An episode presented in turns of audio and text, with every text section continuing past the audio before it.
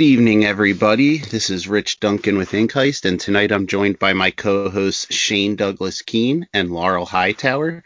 And tonight we're excited to have on uh, Jennifer Graeser Dornbush, who is a screenwriter, author, speaker, and forensic scientist who writ- wrote the books The Coroner, Secret Remains, and The Hole in the Woods. Um, how are you doing tonight, Jennifer? I'm doing great. Hello, everybody. Welcome. Yes, thank you. Thanks for having me.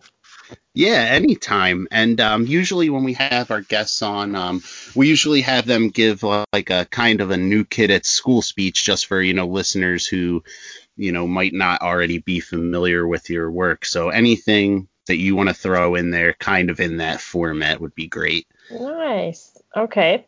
All right, let's see. I'm an Aquarius. I like long walks on the beach. No, um, um, uh, yeah. Let's see. Um, yeah, I, I have. Gosh, where do I even start? Um, I guess I knew I was a writer since I was eight years old. Um, and although my life has taken many other various paths and journeys, uh, but I I am so blessed to be able to be writing full time and I write film and TV and I write novels and I love it all. Um, and I write mostly in the crime and thriller genre because of my background.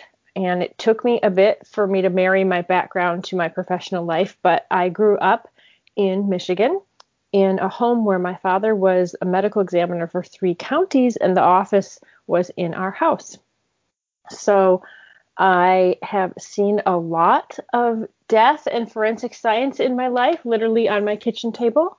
and um, so I don't know. I, that's kind of uh, yeah. I I guess it was um, natural that I should fall into this this path of writing crime and mystery. So yeah, that's what I do. When you're, when you're picking brains and bone out of stuff at eight years old with your dad, man, that's a kind of weird ass bonding, but it's kind of cool.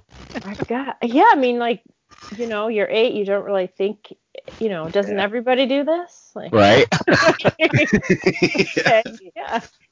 It's very odd, I know, but just like the things that were around me all the time were, I guess, very, I guess most people would think very macabre. Um, but literally, yes, I did my first case when I was eight years old. It was an airplane crash. They're messy, by the way. And um, they, my dad, the next day after the crash, we were honestly just like, as a family, we went into town and we went to church. We had our little Sunday school clothes on and our little Sunday school shoes. And after church, my dad's like, hey, I want to swing by the airport because I want to see if we missed anything. And um, so we hopped out of the car with him and we walked the airfield. And he told us, you know, just keep your eyes on the ground. If you see anything that looks unusual, let me know. And we did. we saw little pieces of skull. We didn't know what it was, and then he explained it to us, and little, um, you know, wormy pieces of brain matter, and it was just science.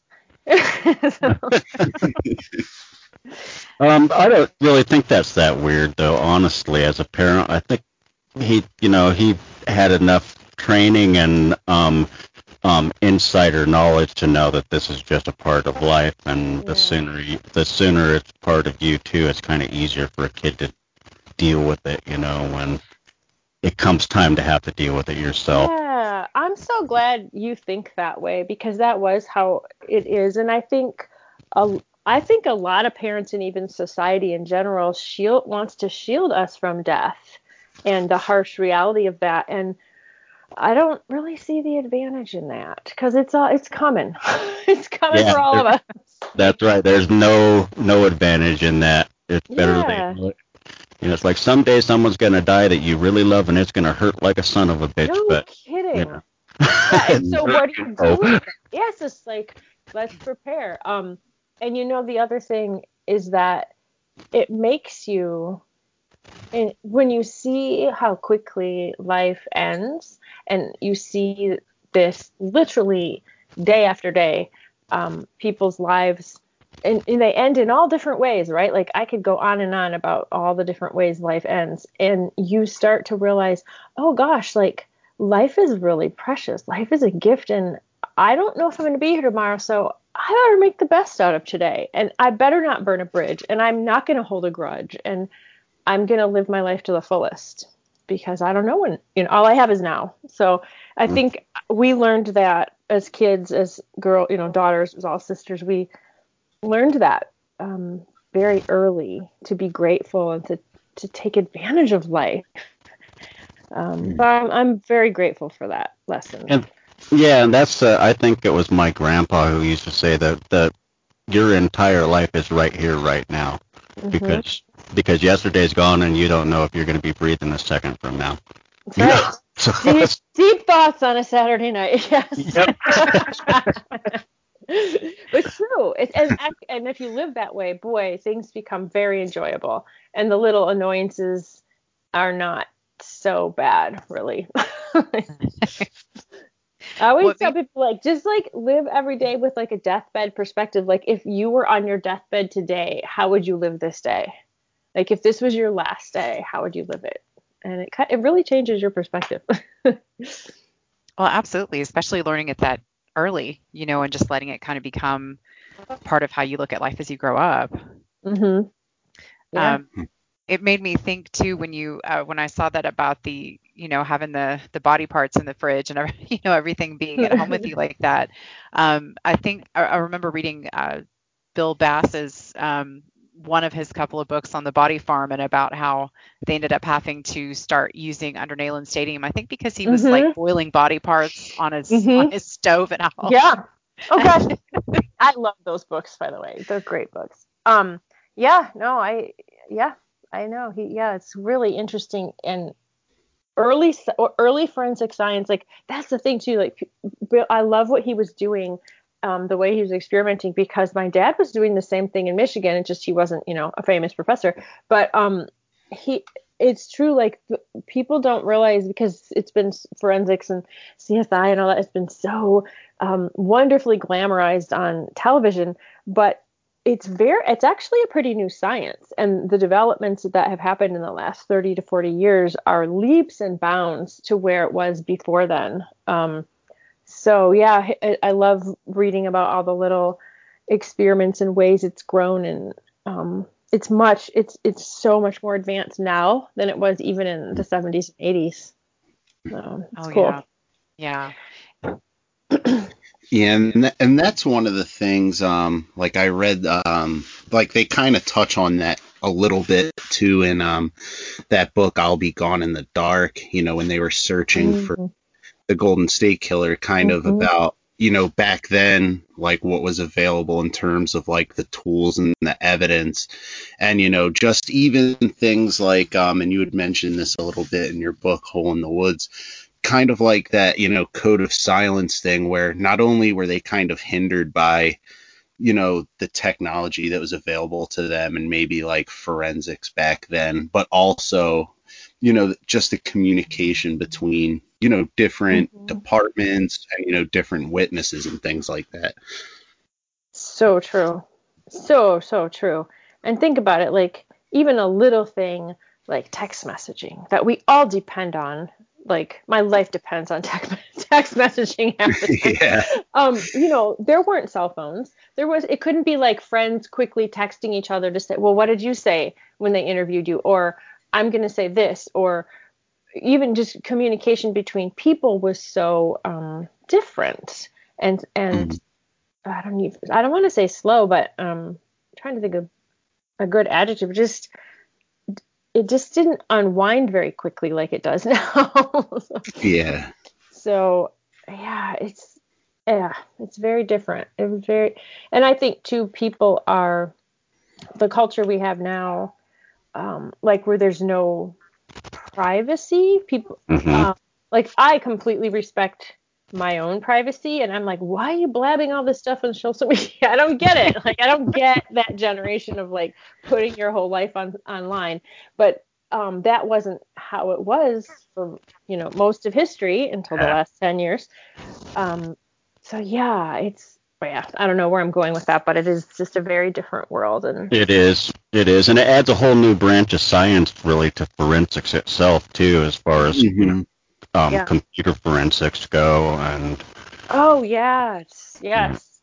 but it's interesting too those differences you're talking about. Like back when Ann Rule started writing, right. um, forensic science sucked. hmm You know, so you you read some of the stuff and how they solved cases and how they usually just got lucky. Yeah. You know, um, and then you read a true crime book today, and it's a it's a whole different experience because they yeah. they've got all the science in there and they've got you know there's no way this guy did not do this. Exactly. Yeah. exactly. I know. It's so it's so interesting. It's almost like how can any nobody can get away with anything today? How do you even get away? Like you can't. Like it's Why- Yeah. Why'd you even try? yeah, right. Just give up. You, you know, somebody's watching. Come on. Walk in the hey, I'd like to turn myself in because I'm gonna murder my wife. Right. And somebody's gonna catch some some camera's gonna catch me doing. exactly. oh my Hate goodness. this generation. What? Uh, turn off your phone. Oh man. Well, it's funny because it's just yeah, it's so true, and it's it blows my mind because I'm working on this project right now. Um, that is a true crime memoir by these two girls whose father, their daughters, and their father was a very prolific killer for the New York five New York mafia families in the 70s, 80s, and yeah, mostly 70s and 80s. And the amount of pe- first of all, the amount of people he killed, not even just for the mafia, but just because he felt like it, just for the hell of it, ki- killing people, um, or he got angry or whatever. They, he estimated between 100 and 200 people that he killed. He never once got caught for killing anybody. Like, Yeah. Go ahead. no, no, I just said that the way he got caught was for com- something else completely different. Uh-huh. That- and I'm like, that would never happen today. no, it wouldn't. The stories they tell me of, and they knew their father was doing this, and like they knew some of the details, and I'm like, this would never happen today. I'm like, every single call I have with them, we're like, how did he not get caught? yeah. Yeah, there was a time the only way to catch a mobster is for someone to tell on him. right. Uh, and an enforcer, they they protect those guys really, really hard and heavy. So without forensics, you'd be screwed. Oh my goodness. Um, he was uh, interesting, though. I I don't know the name, but I'm pretty sure the guy you were just describing is uh, an author named Laird Barron. You had a character in one of his books that I'm pretty sure was based on that character. Oh, interesting. Yeah. Interesting. Yeah. It, Right, and I'm going. This is exactly that guy. that's funny. Who, do you remember his real name or no? The real. No, didn't he didn't. I don't think he ever gave us a real name for the guy. he was Oh, a okay. mad mob killer who was also just a guy who killed for fun. Yeah. And Did he was you like, so he was like a legend among the five. Yeah. Yeah. Yeah. Yeah. Um, this guy is Richard Kuklinski. I oh. don't know if that rings a bell. Yeah, But- I have Yeah. heard. Yeah. So is this more of like, and I'm sorry if you already said this is, so the project that you're working on, um, interviewing these sisters, is that, is that going to be more of a true crime thing, or is it going to Yeah. be similar to like a hole in the woods where it's a, where it's a dramatized, or, or what kind of tack are you taking with that? Yeah, no, this is their true story. Yeah, they wanted Okay. somebody to, to, they're finally ready to tell their story, and I pulled the lucky straw. So, yeah. Great though. That's really great. Uh, they're wonderful. Yeah. I've yeah, it's it's fascinating. Um, we're shopping it right now, and so fingers crossed. And they're yeah, they are really amazing women, and I hope their story gets to be told because it's very inspirational, just in terms of what kind of crap they went through in their lives and how they survived and came out on the other side, and just very you know, for anybody who survived horrible circumstances, it's very inspirational. So, Yeah. because, that's so much, you know, it's not that you never hear about crime victims' families. You certainly do, um, you know, but but you don't. I guess you don't necessarily think about the families of the people who committed those crimes as also being mhm. victims of it. But I mean, you have, Yeah. you know, thinking about Yeah. the way that affects your life. I mean, um, what kind of things you learn from someone like that and and if you know how much they were aware of it at the time how that affects Mhm. them i mean that's Mhm. I, I i hope that does uh, get picked up that would be such an interesting thing to read Yeah, it Yeah. would. Yeah, they're they're Yeah. phenomenal, and the stuff is yeah, you can't make this stuff up. Truth is stranger than fiction. yeah, Well, That's- um, I can't imagine how bad that would fuck with your head, your dad doing. oh, You know, because my dad was a, my dad was an outlaw, and he'd come home with stuff he stole, and you know he'd come home with bloody knuckles and all kinds of stuff, and that bothered me. yeah But yeah, he he never killed anybody. yeah. Do you know of? No, I'm just kidding. Yeah. Just- Exactly. that's just my writer mind. Except mom, there was mom, but Uh, wow, you'll get to read all about it. It's pretty crazy, and um, I'm sure it'll get picked up somewhere because it's really stunning. But yeah, they. Um,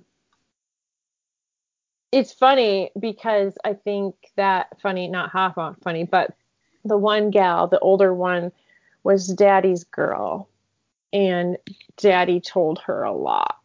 oh, that's a drag. Oh yeah. And Mhm. she is now just processing it all. And a lot of it has been processing it with me. so um, I have now become, you know, therapist. I've crossed over the line to therapist.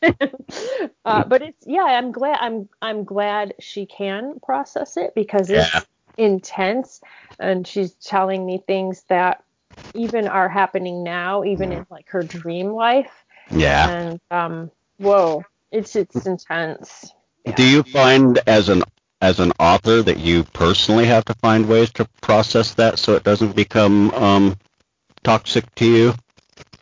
um i must i don't know I must have uh maybe it'll catch up with me later but i must have a really um strong sense of compartmentalization because uh maybe from growing up the way i did Oh, I, that's a good point. Yeah. I don't it doesn't bother me. I'm I'm grateful to be there for her. I'm grateful to be able to tell their story.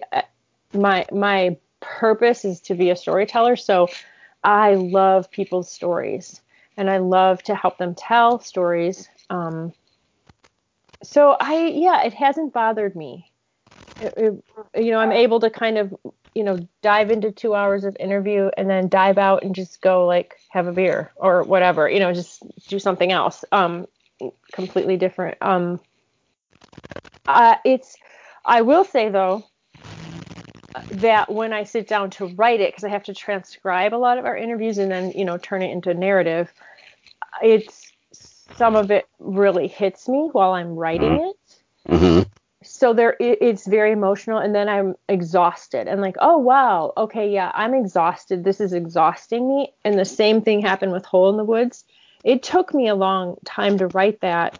Uh, for one i was working on it in between other projects so i couldn't work at it consistently but then when when i would work at it i could write only about a chapter at a one sitting because i got i just was kind of exhausted emotionally by it um, I get that. yeah I uh, I do that with poetry. I'm I, when I write poetry, I'm very emotional about it, and I can write one, and then I have to take a break for the rest of the night and do something else.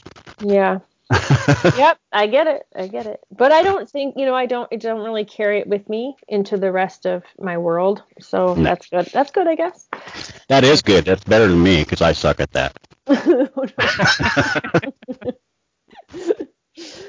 Hmm. Um, so Jennifer, just out of curiosity, I know you said um, that they were ready to like tell their story, and I've always kind of wondered this about you know authors who write true crime, um, like memoirs and things like that. Was this like a case of like you were kind of aware of this guy and you know that he had a family, and you kind of put together the project first, or did they reach out to you? this second, I had no idea about this guy at all. I didn't know anything about him. I'd never seen any of the documentaries or anything. In fact, I still haven't. I'm kind of shielding myself from all that right now. Hmm. Um, I'm kind of not Googling because I want to just keep my palette clean for them.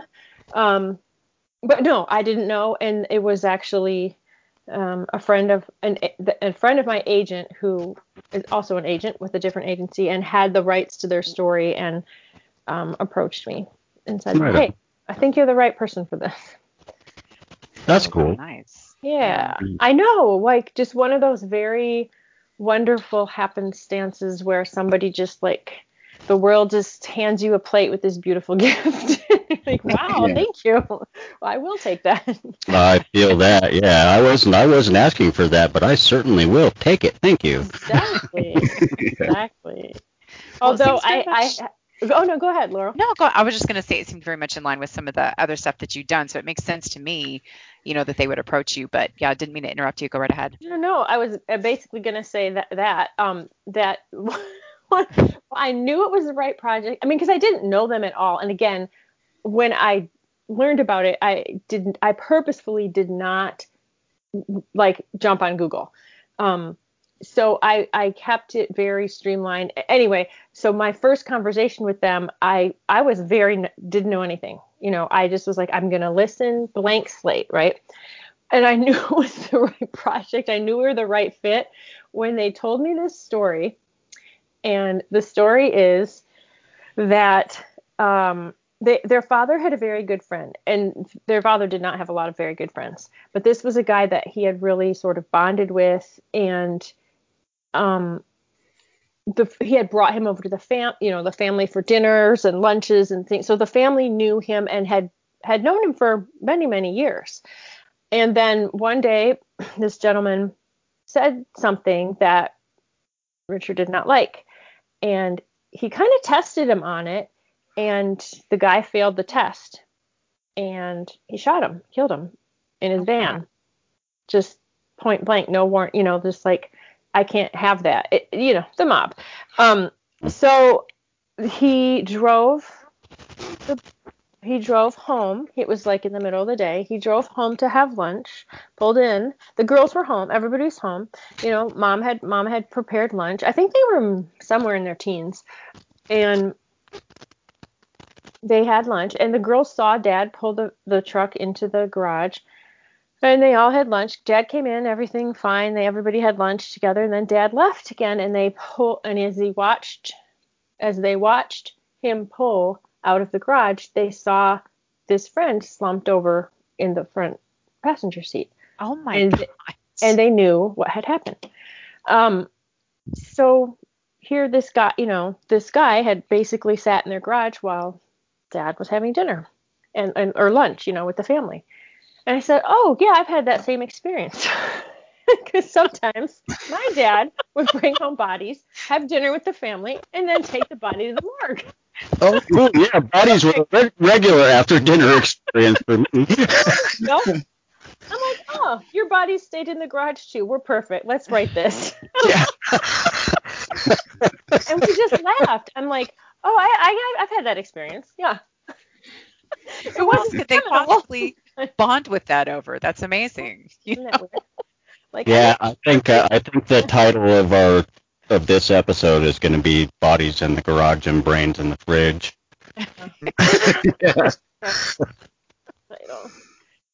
so yeah. there it is. You know, that's fun though. That's fun. I would love to be able to say that my life was as weird and quirky and interesting as that. And I don't mean any of that in a bad way. No, no, no offense taken. I it was weird and quirky and embarrassing at the time. Now I can see what a rich gift that it was. Mm-hmm. so, but going through it was a little different. I'm sure. Uh, Dad, is that a hamburger or a brain in the fridge?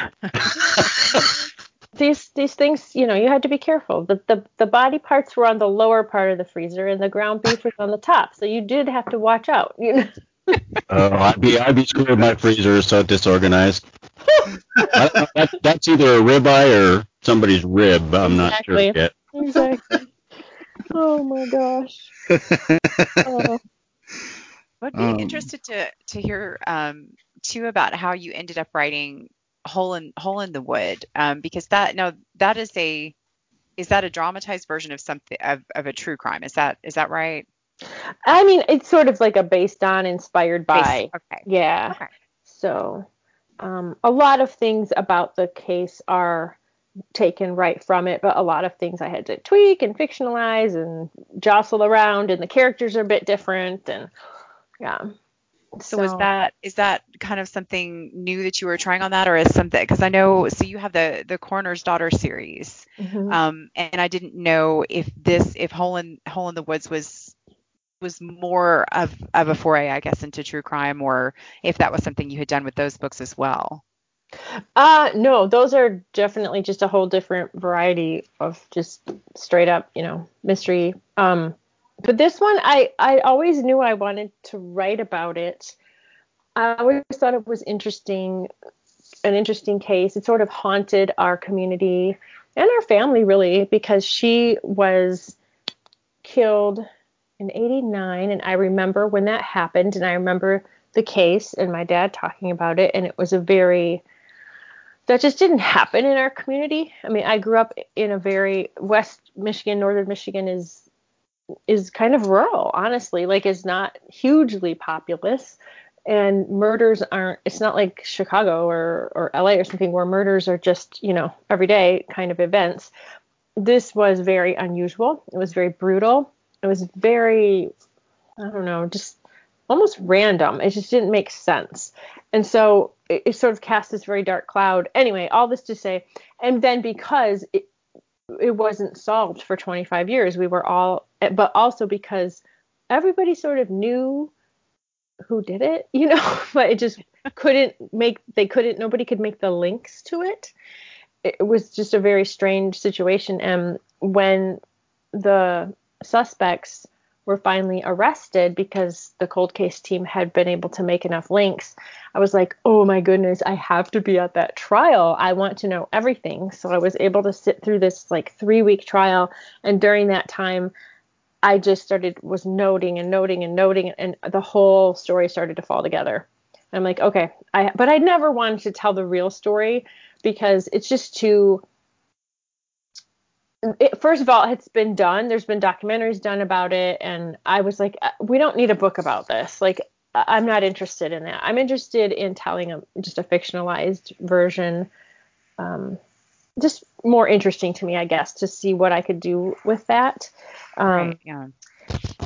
So yeah, I don't know. I just and then I I'm the kind of writer where I just always like to try new things. Like, okay, let's try this. Let's tackle this adventure. Let's and this seemed like a a very challenging adventure to me because I'd never written like a thriller suspense from like many many points of view and but the way the whole case um the way I saw the whole case I was like okay I I don't want it to be your oh we got to figure out who done it that's not interesting in this case what's interesting is that you have a town who knows who done it but they're trying to figure out how, how do we make that link how do we catch these guys right and and all the secrets that were being held back. And I think also there w- there really wasn't any physical evidence.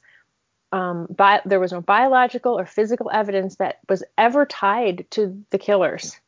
And you see on CSI, right? Or you see on all these shows or 48 hours or for, whatever, first 48, all these things, you, it's so heavily based on forensic evidence and this is a case that really wasn't. It was all circumstantial. And I find that very interesting because it's very, it's not black and white, it's not science, it's very gray. Um, and I just think it's more psychologically interesting. so, anyway, all that to say, all those things are what interested me in putting this piece together. So, yeah. yeah. Well, I, I love, I mean, I really love that um, kind of meld of it because, you know, you start with the, and, it, and in some ways too, I sort of feel like um, it's, it's also kind of a nod to like a way to honor and continue thinking about this person who passed away and, you know, and, in, and kind of keeping that kind of thing in, in the forefront of people's minds to a certain extent while still making it is, you know, a, a fictionalized story as well um, I just I think that's a really interesting way to do it. And as as you said again with um, you know you you of course are immersed in forensics all the time, but it, it is very interesting to look at something that is solely based on circumstantial and how that kind of works now. So Um, is that something that you think you're going to keep doing, or because you've tackled that and now you're done, you're going to move on to the next thing? Maybe. Uh, no, I'm still very interested in that because honestly, most ca- even most court court cases are um, tried on circumstantial evidence, and that's not the perception that we are given through media and entertainment. But I I like it because I think it it, it gives an audience more to think about.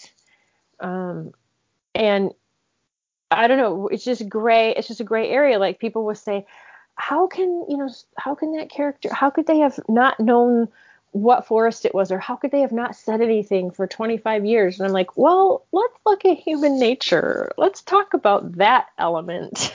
there are good reasons sometimes why people don't say things. um, people are not always ethical or moral, and there and you can under sometimes you can understand why people make certain decisions or if you bring it up it's just an interest it's more interesting to think about i guess so i'll probably continue to play around with that a lot um the when i look at this project that with the the mafia the sisters and stuff um this one has really blown my mind um in terms of the whole nurture versus nature mm. because of of him of Richard Kuklinski and what the sisters say about his past and his upbringing. And they have very strong opinions on whether it was nurture or nature for him. And he was also this really amazing dad like really kind of cool dad. And so what do you do with that? And because you're telling me these beautiful stories about things that he did with them and for them, yet going out four hours later and murdering people. Hmm, yeah. This is so interesting to think. blowing my mind every time. You know, just human nature is, is is is more interesting to me sometimes than just this black and white forensic science. Um, forensic science is great for moving plot along and for for clues um, but i think that people generate toward or, or gra- sorry gravitate gravitate toward these like great crime shows or these series that you see on tv because of the ca- complexity of human nature and our characters. So yeah. prob- yeah. Yeah. No that's i mean that's that's a really especially in light of of this other you know item that you're working on that's just such an interesting um, just such an interesting view. I'm I, the yeah the nature versus nurture on that you know ap- applicable as well, of course, to his children and how that affected them. That's that's just mm-hmm. such an interesting case study, you yeah. know, and and character study, of course, too. Yeah, yeah, because they're saying, okay, well, if if if the, if the whole you know nature versus the if the whole thing is about um, nature and this is passed along, right? How come we didn't become serial killers? How come we didn't go into lives of crime and we saw terrible, terrible things? How come we didn't do that? You know, like yeah, exactly. So it's like ah, good point. You know, you you were treated awfully. You did see terrible things. Um, mm-hmm. your minds were effed up. So what what was the difference there? Why did you take a different road? Yeah. That's an interesting thing I've always wondered about because of my own background with my parents and stuff. That mm-hmm. people can say nurture, but there's some nature there too.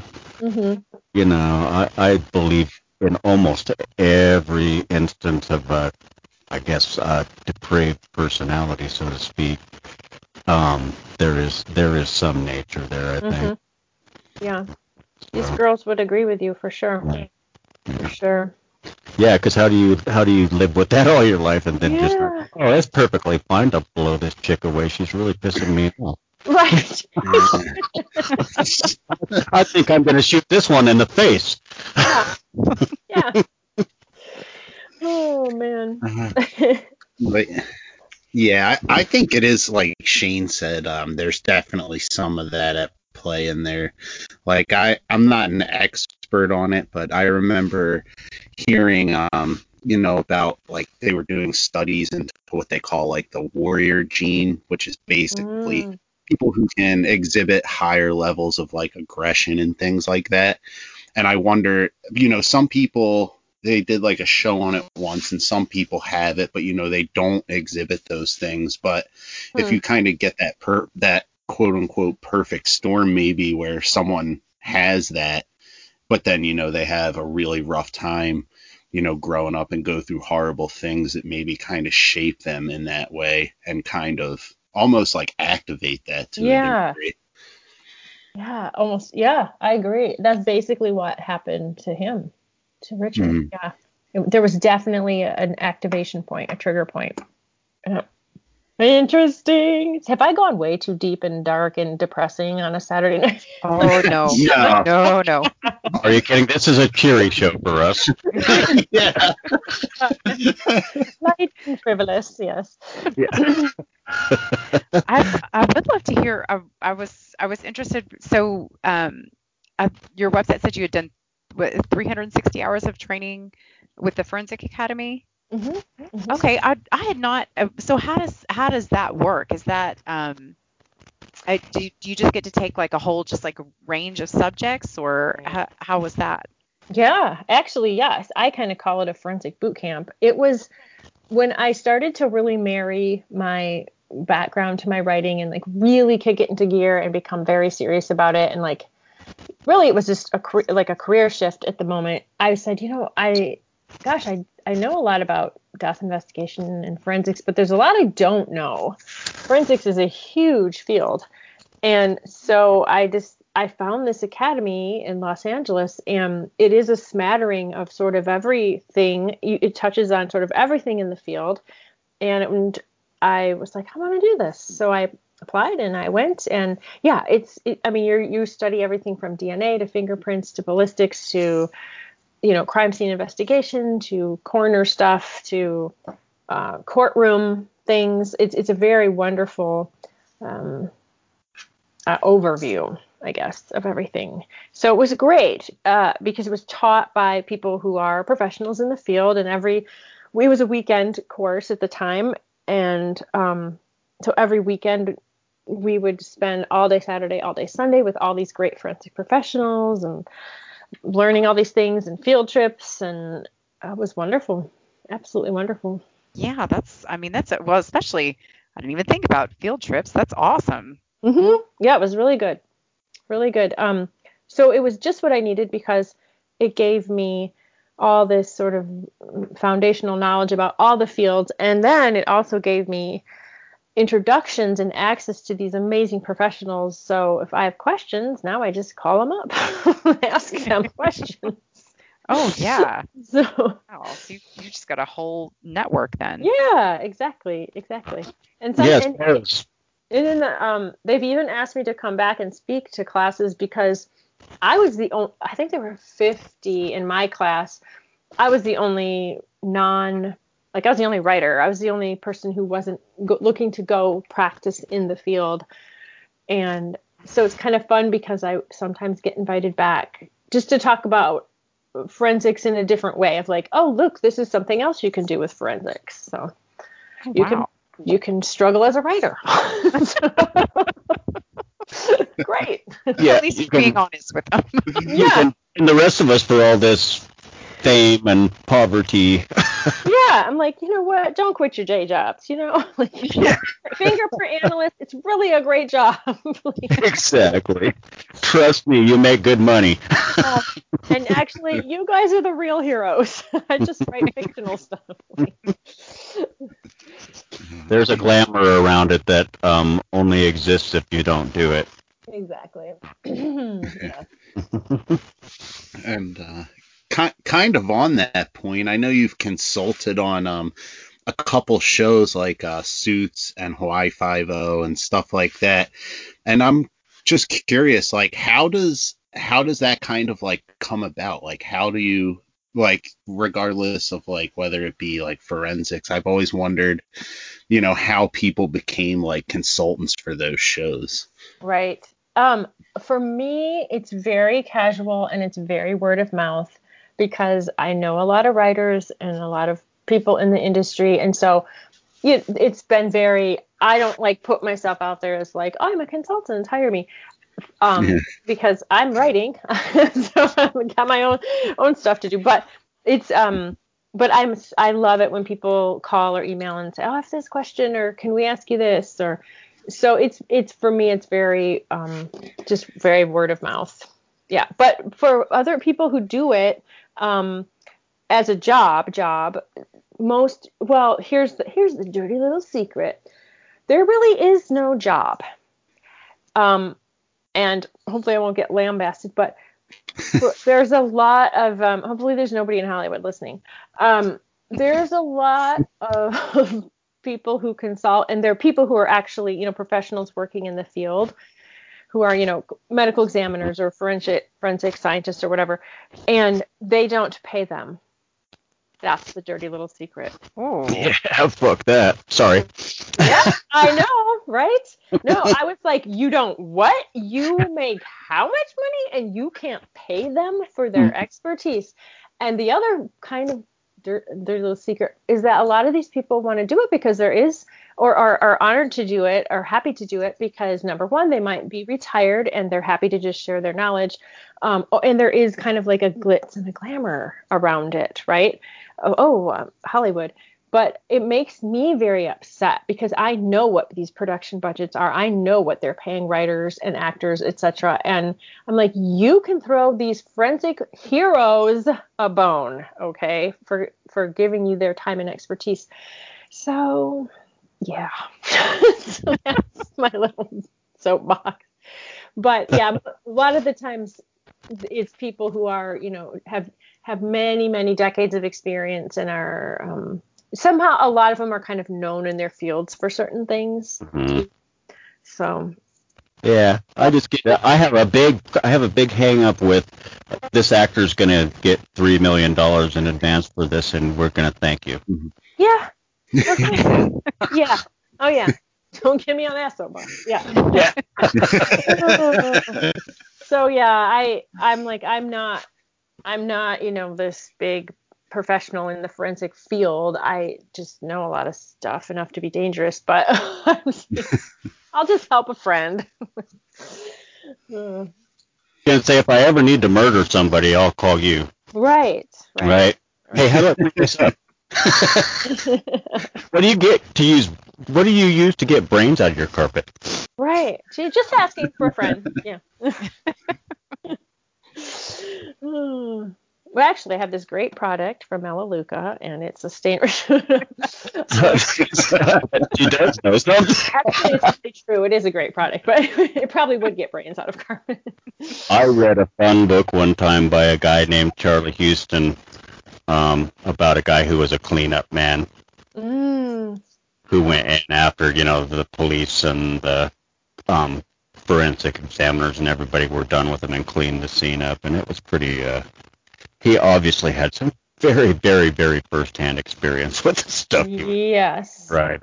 yeah. I give those people so much credit. Oh my goodness gracious! Like, oh.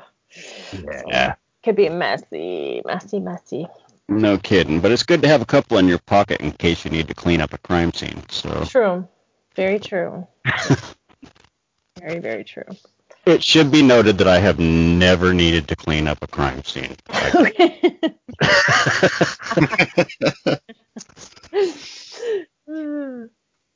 oh well, um, probably we're probably about uh ten minutes away from wrapping here, just because I have a grocery delivery coming at seven or so. Mm-hmm. Um, you know the plague days. We don't oh, shop yeah. right, right. And actually, now we've all been so adjusted to how convenient it is, we may never shop again. oh, that's what I told my that's what I told my wife too. You know, as soon as the pandemic is over, I'm gonna keep right on shopping this way. Yeah. The grocery store. no kidding. I know. Boy, it saves you time too. It does.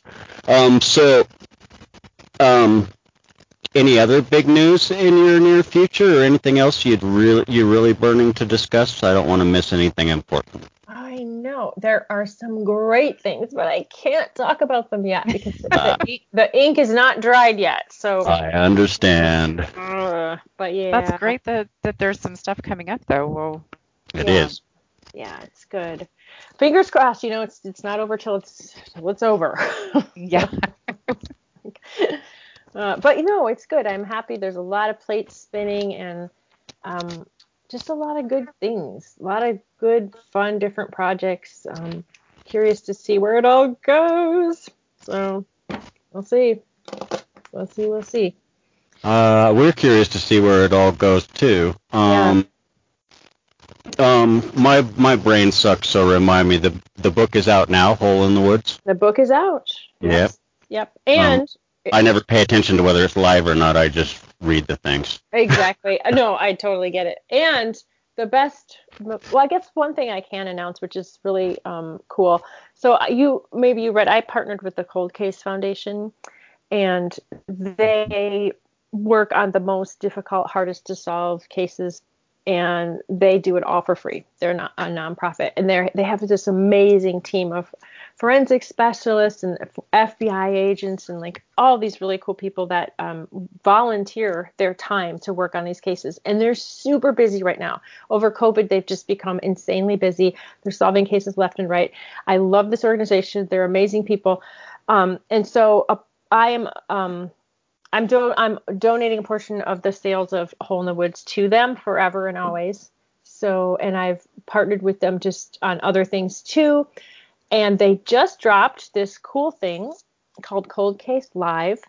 It's basically, I guess you'd call it like a subscription, like a membership service. So if you're really into like cold cases and true crime and all that, it's um, a membership service where you get their podcast, their web series, you get all like exclusive articles, private forum, you get an academy, all the courses for free.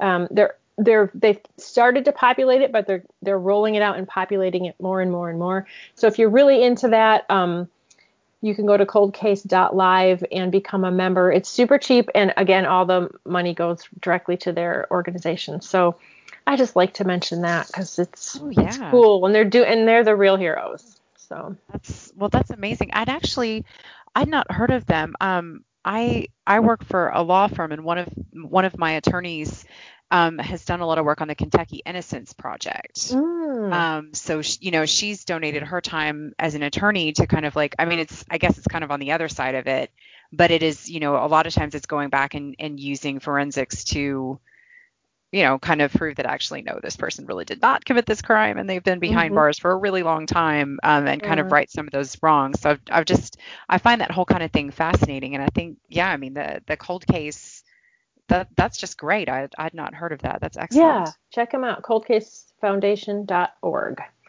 And yeah, I know I love those innocence projects too because I just love. There's just so many cold cases and and also people sitting in jails that didn't do things that we need to figure this all out. we need to work on this. um, yeah, that's a that's a sad situation. There are a lot of people sitting there, even on death row, who. Mm-hmm. Yeah. Yeah. It's it's sad. Anyway, that's on is. that happy on note. That note. but you Well, can support you. them, yes, by Yeah. by buying the book and and feel good about it and have a good mm-hmm. read as well. So Excellent. Absolutely. Well, thank you so much for coming on and for talking to us. That's I just your whole background. I mean, you have done absolutely everything, so that uh, that's very exciting. Yeah, it was a pleasure. A pleasure and extremely interesting. yeah, you guys too, you're lovely, and um, I wish you the best with this very interesting podcast. I love it. well, thank you. love thanks it. so Thank you. Uh, thank you very much, uh, Jennifer Graeser Dornbush. Uh, the book is Hole in the Woods. Um, thank you for being here, Jennifer. We will certainly have you back. You're you're a delight to engage with. My pleasure. My pleasure. Hopefully Have a we good can night. talk about crime again soon. Yes. Yeah. All right. All right. Have a good evening. All right. Bye-bye. Bye. Bye-bye. Is somebody gonna hang the fucking thing?